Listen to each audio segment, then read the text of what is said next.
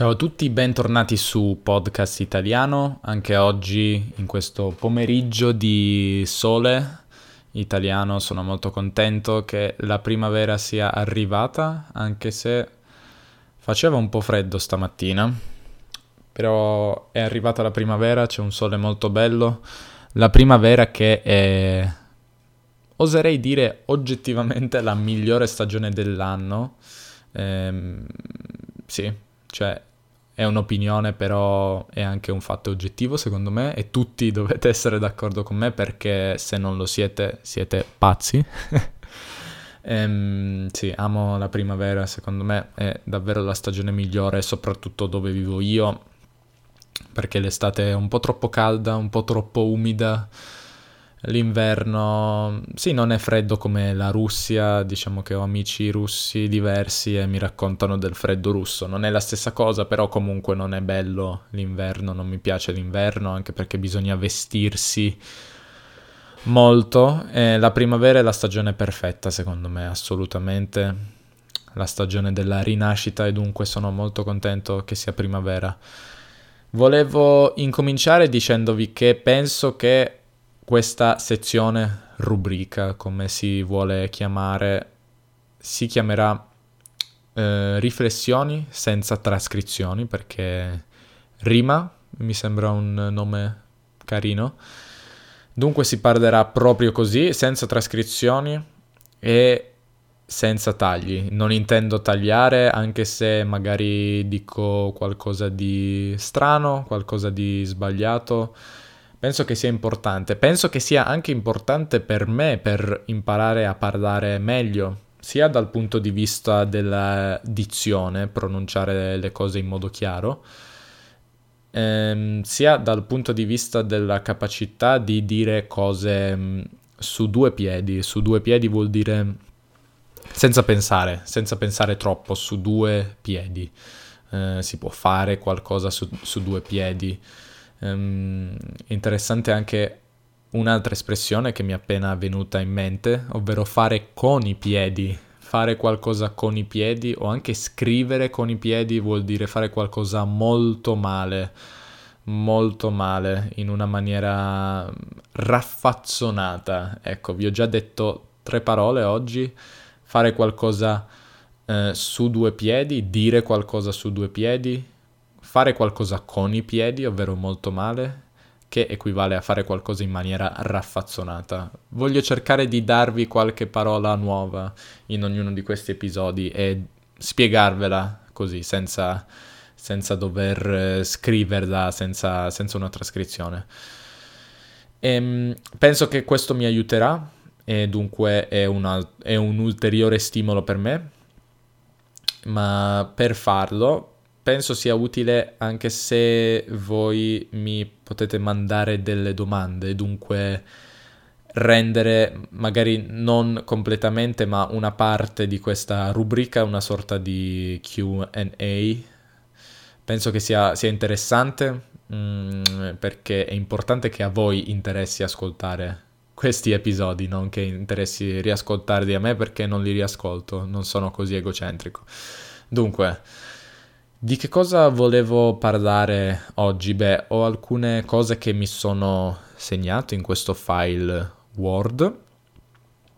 Uh, sì, ah, volevo ricordarvi dunque di, oltre a mandarmi domande in generale per questa, cioè per questa rubrica, di mandarmi domande in generale, di mandarmi richieste eh, riguardo temi che vorreste sentire in questo podcast perché ovviamente non smetterò di fare gli episodi normali e anche di usi colloquiali. Se ci sono delle parole, delle frasi, degli usi che sentite sempre in italiano, non capite ma perché gli italiani dicono questa cosa, mandatemi, scrivetemi. Ehm, magari ne parlerò. Ho, ho, già in realtà una lista abbastanza, abbastanza lunga di usi colloquiali vorrei, di cui vorrei parlare, che vorrei discutere, però magari a voi non interessano, dunque è importante che interessino a voi.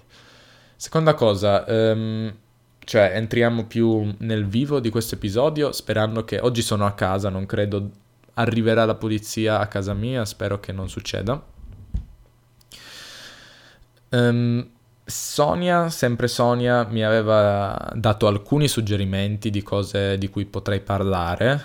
Uh, ho pensato che magari avrei parlato dello sport un pochino. So già che, mm, so che ho già parlato dello sport in qualche altro episodio.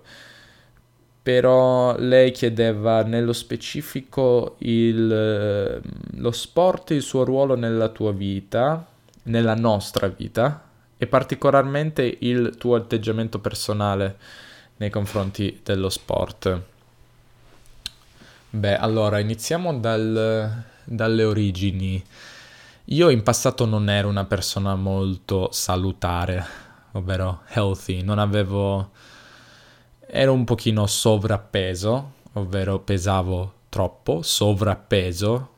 Um, sovra è un po' un prefisso che si usa un po' come over in inglese, sovrappeso, sovra, sovrappiù vuol dire qualcosa in più un sovrappiù su una, per esempio su un prezzo, può essere un, un, un prezzo extra, qualcosa in più, extra, un sovrappiù. Ci sono tante parole con sovra, che sovra vuol dire sopra.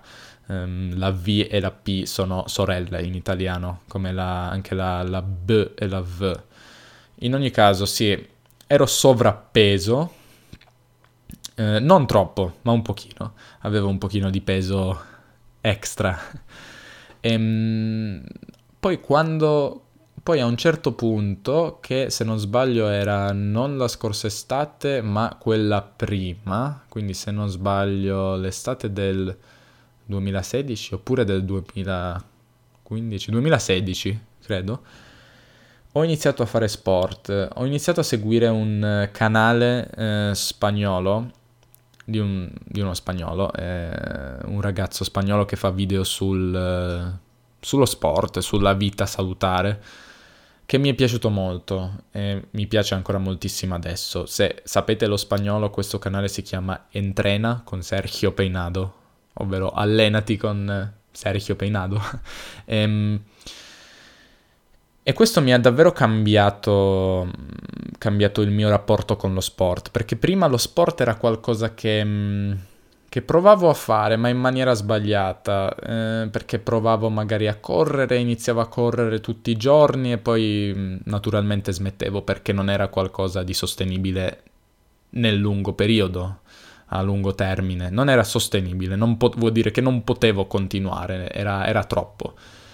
Mentre lui eh, la sua filosofia è mh, di fare ciò che si riesce, ma tutti i giorni, specialmente, eh, specialmente utilizzando oppure seguendo un tipo di allenamento che è davvero efficace, soprattutto per perdere peso, che si chiama HIIT, cioè H-I-I-T, High Intensity Interval Training, in italiano allenamento interv- intervallico ad alta intensità che è, una, è un allenamento che consiste eh, nel fare ehm, alcuni intervalli di sforzo, quindi di allenamento molto intensi, alternati a intervalli di riposo, quindi può essere 10 secondi di allenamento e 20 di riposo, oppure 30 e 15 o 40 e 20 o 20 e 40, sono, ci sono varie possibilità. La, la, più diffusa è quella che si chiama Tabat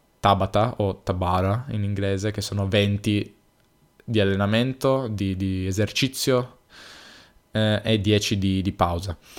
In ogni caso, ho, anche iniziando a mangiare un po' meno, eh, un po' meglio, ma soprattutto meno, perché diciamo che l'alimentazione ancora oggi non è il mio lato forte, non è il mio piatto forte, facendo un gioco di parole pessimo soprattutto mangiando di meno ho perso molto peso in, in pochi mesi.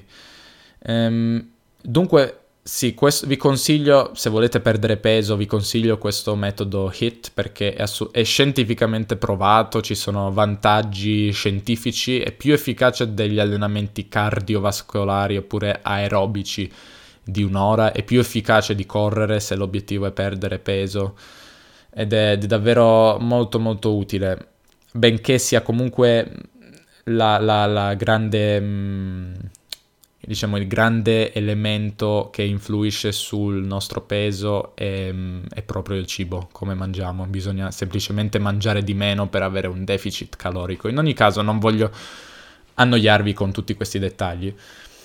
Um, in ogni caso sì, eh, e da quel momento ho cominciato a fare sport e non ho, non ho, più smesso, che per me è stata una svolta, cioè una svolta vuol dire un cambiamento repentino, oppure diciamo completo, a 300, um, una, una svolta a 180 gradi potremmo dire, una, per usare altre metafore, una, um, come si dice, una curva ad U U, come la lettera U, sapete, U-turn in inglese, forse non lo sapete, non importa. È cambiata molto la mia vita, decisamente, e ancora adesso continuo, non facendo solo hit, facendo anche allenamenti um, con, con, il peso, quindi muscolari, perché sono anche quelli molto molto importanti. Però continuo a fare hit, quindi ag- eh, alterno allenamento muscolare e hit. Eh, sono andato anche in palestra per un po' di tempo, ora non vado in palestra, mi alleno a casa. Tra l'altro, questa è una cosa molto importante. Vi dico questo segreto. Se non volete allenarvi in palestra perché non vi piace allenarvi davanti a altre persone, non vi piace dover recarvi, recarvi vuol dire andare, cioè spostarvi fisicamente. Se non vi piace recarvi fisicamente in palestra, non dovete non è, non è necessario assolutamente, potete allenarvi a casa senza problemi e per la maggior parte di noi non c'è differenza, non, cam- non, cambia niente. Se non volete, perché ad alcune persone piace andare in, fa- in, palestra, magari piace l'aspetto sociale della palestra, ma se non volete, se non vi piace, se non vi va, non dovete, non è assolutamente necessario. Ecco, sono Davide del futuro e rompo subito la prima regola che mi ero imposto, ovvero non fare tagli o editing, ma perché mi sono dimenticato di dire una cosa sullo sport, un pensiero che è importante, ovvero che mm, lo sport nella mia vita ha un ruolo importante soprattutto dal, sotto, mm, dal punto di vista del, della psiche, della mia psiche, della mia psicologia, del mio stato mentale perché mi rendo sempre più conto mm, da mol- molto tempo e ogni volta mi rendo conto che lo sport davvero ti rende più concentrato, più, mm, più attento, meno distratto. E, ehm, ed è anche un po' è anche divertente che ogni volta che faccio sport mi, mi, rendo conto di questo e dico, ah, guarda, guarda, quanto stai bene adesso mentalmente, dovresti sempre fare sport eh, la mattina, per esempio. E ogni volta mi sorprende, mi sento un po' stupido, appunto, per il fatto che mi sorprenda ogni volta, eh, dovrei aver imparato. Però il fatto che lo sport, come tante altre cose, è difficile da fare perché soprattutto la fase iniziale è difficile iniziare come tante cose che non ci piacciono, però in un libro avevo letto questa cosa. Pensate a questa cosa. Avete due opzioni, fare sport o fare altro eh, al posto di fare sport. Se decidete di fare altro, eh, il momento prima dello sport, de, diciamo di, del tempo che dedichereste allo sport, è negativo, cioè il vostro non vi va di fare sport, la vostra mente è abbastanza, diciamo, vi dice oh non, non fare sport, guarda YouTube, guarda la TV, fai altro. È dunque abbastanza spiacevole questa sensazione. Il momento stesso che decidete di fare altro al posto di fare sport, magari è positivo, magari è, po- positivo, ma dura molto poco, eh, cioè all'inizio dite, avete questo, diciamo, questa scarica di, non so, dopamina o quello che è, diciamo, avete deciso di evitare qualcosa di difficile seguendo il vostro istinto, però dura molto poco perché poi ritorna la sensazione negativa e dite ah non ho fatto sport, sono pigro, eccetera, dunque c'è questo senso di colpa.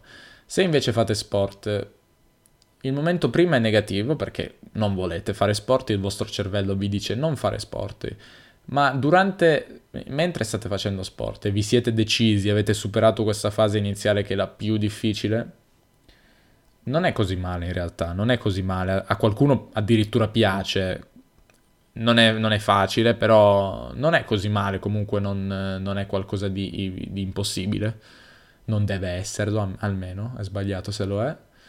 E la fase dopo siete molto contenti per eh, ragioni chimiche e perché siete anche soddisfatti. Dunque, da un lato abbiamo negativo, positivo molto breve e negativo. Dall'altro abbiamo negativo, neutro e positivo. Provate a pensare a questa cosa ogni volta che volete fare sport, ma magari anche studiare, magari si applica anche allo studio. Non è facile perché il nostro intuito ci dice sempre di fare qualcosa che è più facile e più rewarding, che ci dà una ricompensa immediata, ma pensate, cercate di pensare a questa, a questa cosa. Eh, adesso rido la parola a me stesso. Dunque, ci sono modi, cercate su internet, su YouTube, cercate workouts o rutinas in spagnolo o in italiano. Tra l'altro, come vi ho detto io, ho iniziato con questo canale in spagnolo che è stato un modo per unire l'utile al dilettevole, che vuol dire fare qualcosa di utile, lo sport, e allo stesso tempo fare qualcosa di dilettevole. Dilettevole vuol dire che mi piace fare, che mi diletta, non si usa molto il verbo dilettare, um, però qualcosa che, che mi piace fare. Dilettare, non so se conoscete la parola dilettante.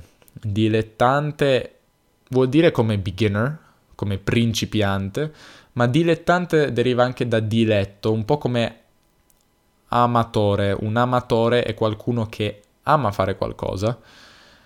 Um, però sia dilettante che amatore hanno assunto questo significato di mm, no, non essere molto bravi, essere all'inizio.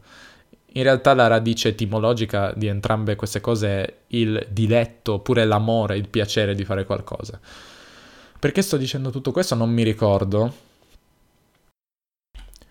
Ah sì, stavo parlando di unire l'utile al dilettevole. Questa espressione vuol dire fare qualcosa che vi piace e che è anche utile allo stesso tempo. Eh, potremmo anche dire prendere due piccioni con una fava. Sono sicuro che tutti conoscete questa espressione perché c'è in tutte le lingue, una delle espressioni idiomatiche più comune. Eh, unire, eh, scusa, scusate, prendere due piccioni con una fava, quindi catch two birds with one stone in inglese e in tutte le altre lingue c'è qualcosa di simile. Detto questo, basta parlare di sport. Volevo mm, eh, leggere due commenti che, avevo, che ho ricevuto in realtà tempo fa, quindi non relativi a questa rubrica, a questa serie.